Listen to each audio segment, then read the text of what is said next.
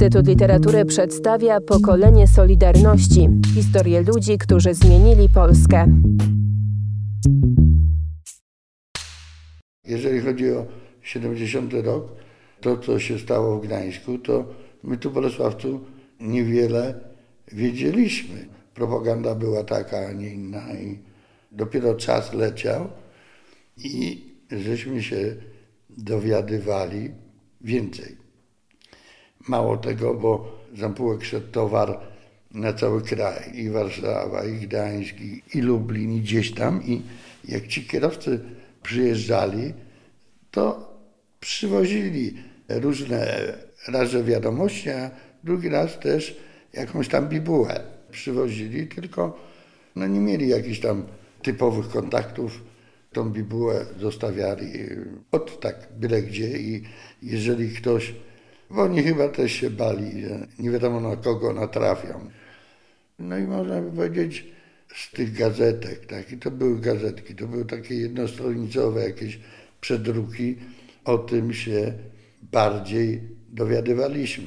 I tu był taki dylemat, bo propaganda robiła swoje, dusiła nas tymi wiadomościami, które ona chciała, tu czytamy inne i nie wiadomo, naprawdę z jakimś tam autorytetem, któremu by się wierzyło, to nie było takich akurat tu, można by powiedzieć, takie pod ręką. No i człowiek tak z tym trwał, dosyć długo, ale pamiętam, że po zakładach jeździli dziennikarze, tu akurat gazeta Robotnica chyba była na Dolny Śląsk i jeździli dziennikarze, którzy, to był chyba 72 rok, tak jakby chcieli robotnika przybliżyć do, do inteligencji, czy coś tam w tym było. I pracowałem chyba wtedy na drugiej zmianie, a może nie, może na pierwszej. I właśnie dwóch takich dziennikarzy tej gazety, oni nie mieli ani żadnych plakietek, tylko podchodzili tam szczególnie do kobiet, i coś tam próbowali pytać, wypytać. Ponieważ do takiej koleżanki jednej podeszła pani, ja wiem, ile ona mogła mieć wtedy lat, ta dziennikarka, gdzieś tam około 40, może trochę ponad. No i ta koleżanka zaczęła machać rękami, że ona nie chce i to ja podeszłem do nich, mówię, co ty, mówię tutaj? A, bo pani chce się dowiedzieć, jaka tu współpraca jest. I ja mówię, to chodź pani, to ja pani powiem, jaka współpraca, nie? No i ona wtedy mi zadała kilka pytań łącznie z tym, jak to dyrekcja dba o ludzi, jak to związki zawodowe działają, czy pomagają ludziom, czy organizacja partyjna pomaga ludziom. No to ja jej wyłożyłem taki wykład, że to jest bzdura to, co się mówi. Organizacja związkowa, mówię, pan przewodniczący wiecznie nawalony, mówię to samo, ten partyjnie, a mówię, dyrekcja tylko widzi swoich, bo w tamtym czasie ampułki były na tyle, ja nie wiem, czy to było normalne, czy nie, ale kwartalnie dostawali tak zwaną premię eksportową. Ale tą premię eksportową to tylko dostawali kierownicy, ktoś tam bliski, znajomy i tak. I ja jej wyłożyłem, że wtedy byłem młody człowiek, nie? No i wie pani, o młodych to się w ogóle nie myśli, a to bzdura tam, co ktoś tam pani powiedział. Ta pani była wielce zdziwiona i oczywiście coś tam zapisała sobie i za 2 dni chyba ukazał się taki artykuł w Gazecie Robotniczej. Tylko pod moim nazwiskiem to było tak krótko, że nie wynagradza się premią eksportową zwykłych robotników. I to było koniec, nie? Choć ja jej tam powiedziałem tą współpracę między Związek Zawodowy, Załoga, czy organizacja partyjna, załoga, że to bzdura, to mówię tylko gnębiciele. I jak to się ukazało, to zaczął się dym na zakładzie. Oczywiście do szefa organizacji związkowej zostałem zawezwany, czy no, to tak się mówiło ładnie, zaproszony, nie? No i wtedy całe to się rozlało, że chłopie, no coś ty nagadał tej kobiecie. Ja mówię, co tam, co napisał? Napisała to, co napisała, ale ty jej nagadałeś, że związki nie pomagają. No bo tak jest. To ty mówi, nie wiesz, gdzie trzeba przyjść i mówi, czasami trzeba walność tak z góry, ale do mnie, nie? Ten szef związku. Ja mówię, dobra, to na drugi raz przyjdę. I to samo w organizacji partyjnej też, jak ja mogłem tak powiedzieć. Ja mówię, powiedziałem to, co wiedziałem, a wy jak uważacie, to róbcie sobie, co chcecie. I można powiedzieć, że to była taki incydent, który przyspieszył moje jakieś tam zakończenie prac w tym zakładzie, dlatego że potem jeszcze byłem wzywany na takie nasiadówki. Tam ja byłem sam, a cały sztab ludzi łącznie z dyrektorem. Choć dyrektor, jeżeli chodzi o naczelnego, to zachował się bardzo dobrze, bo po którymś takim spotkaniu kazał mi zostać, nie, tam ci się już rozeszli i tak. Wprost do mnie mówi, słuchaj, jest taka, mówi, tendencja, że chcą cię wywalić, a szczególnie był taki dyrektor ekonomiczny, który wcześniej był sekretarzem partii, ale miejskiej.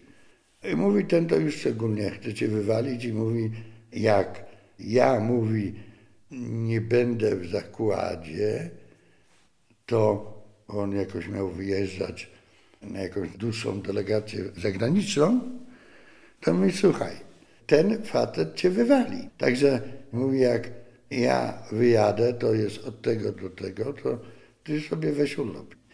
To na tyle porządnie się zachował ten klient. Mówię tu o dyrektorze. Mało tego, że od tego wywiadu, potem przez wszystki, cały ten okres, aż do chwili, jak odeszłem z tego zakładu, miałem tą premię eksportową, tak zwaną eksportową, bo jaki tam eksport był. Ale to tak robiono złośliwie, w sensie złośliwie, bo tak jest powiedzonko, że daj im pieniądze, to zaraz się pokłócą, nie? I tak samo było, że na zmianie to ja tylko dostawałem i nic więcej. I potem ci moi koledzy mówią, a czemu ty dostajesz? A co to mówi? Ty mówi, najlepszy? Ja mówię, nie najlepszy, no ale dostałem, bo dostałem, nie no. I to z czasem to tak się robiło kłopotem dla mnie, bo tak jak mówię, no pieniądz potrafi podzielić i tak między, może nie wszystkimi, ale między kolegami tak to bywało. Inna rzecz, że no bardzo, bardzo byli wrażliwi ci ludzie z tej władzy, nawet władzy zakładowej, że, żeby do niczego nie doszło. Jeżeli spotkała się tam jakaś grupka, mówię to grupka, no, 2-3 osoby, to już ktoś tam przychodził i nie stójcie, bo coś tam, nie? Także ludzie byli zastraszeni. Po tym całym incydencie to nawet niektórzy to wręcz bali się do mnie podchodzić, nie?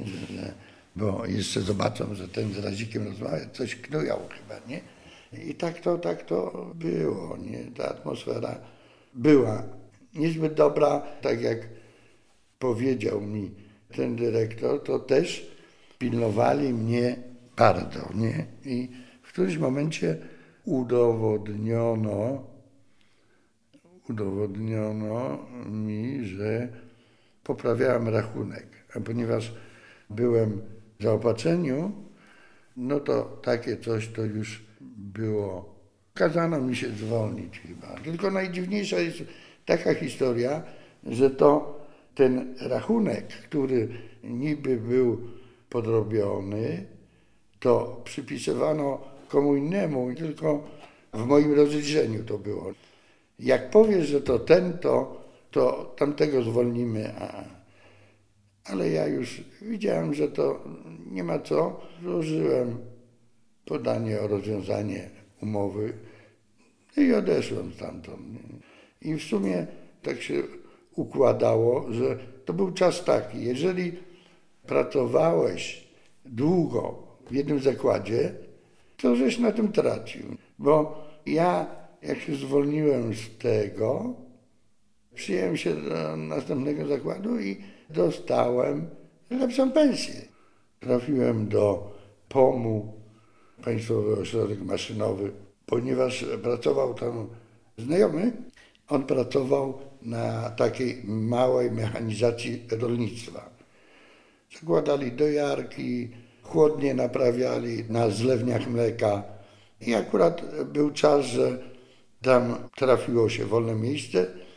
Mało tego, że od razu wysyłali na kurs taki małej mechanizacji rolnictwa. To w sumie się przyjęłem i od razu pojechałem na kurs. No i po kursie pracowałem. Pamiętam, że w tym zakładzie sięgnął mnie rok 76.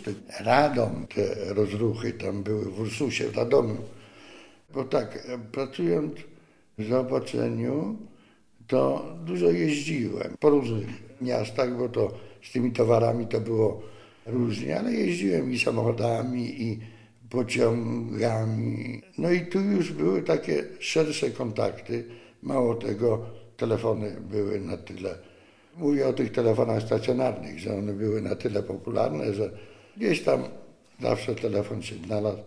Gdzieś tam znajomego się też miało w tym czy innym zakładzie, to jak były informacje, że coś tam się w kraju dzieje, no to dzwoniło się do tam, choćby w Radomiu, do zakładu. Ja nie pamiętam wtedy jakich, ale też jako zaopatrzeniowiec byłem 2 razy na takim kursie zaopatrzenia, no to siłą rzeczy, tam byli ludzie z całej Polski, to żeśmy wymieniali i kontakty, i poglądy, i różne inne rzeczy. No bo wiedzieliśmy, że takie coś może się przydać w naszej pracy, nie?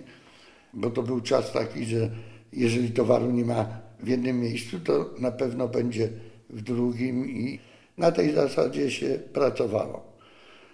I tu dzwoniąc do jakiegoś tam zakładu, oczywiście nie do końca zdawaliśmy sobie sprawę z tego, chociaż czasami takie żarty były, że ktoś nas podsłuchuje, to niech podsłuchuje, to najwyżej się dowie więcej. I żeśmy nie tajniaczyli się, o tak powiem. No i tych informacji, wiadomości było więcej.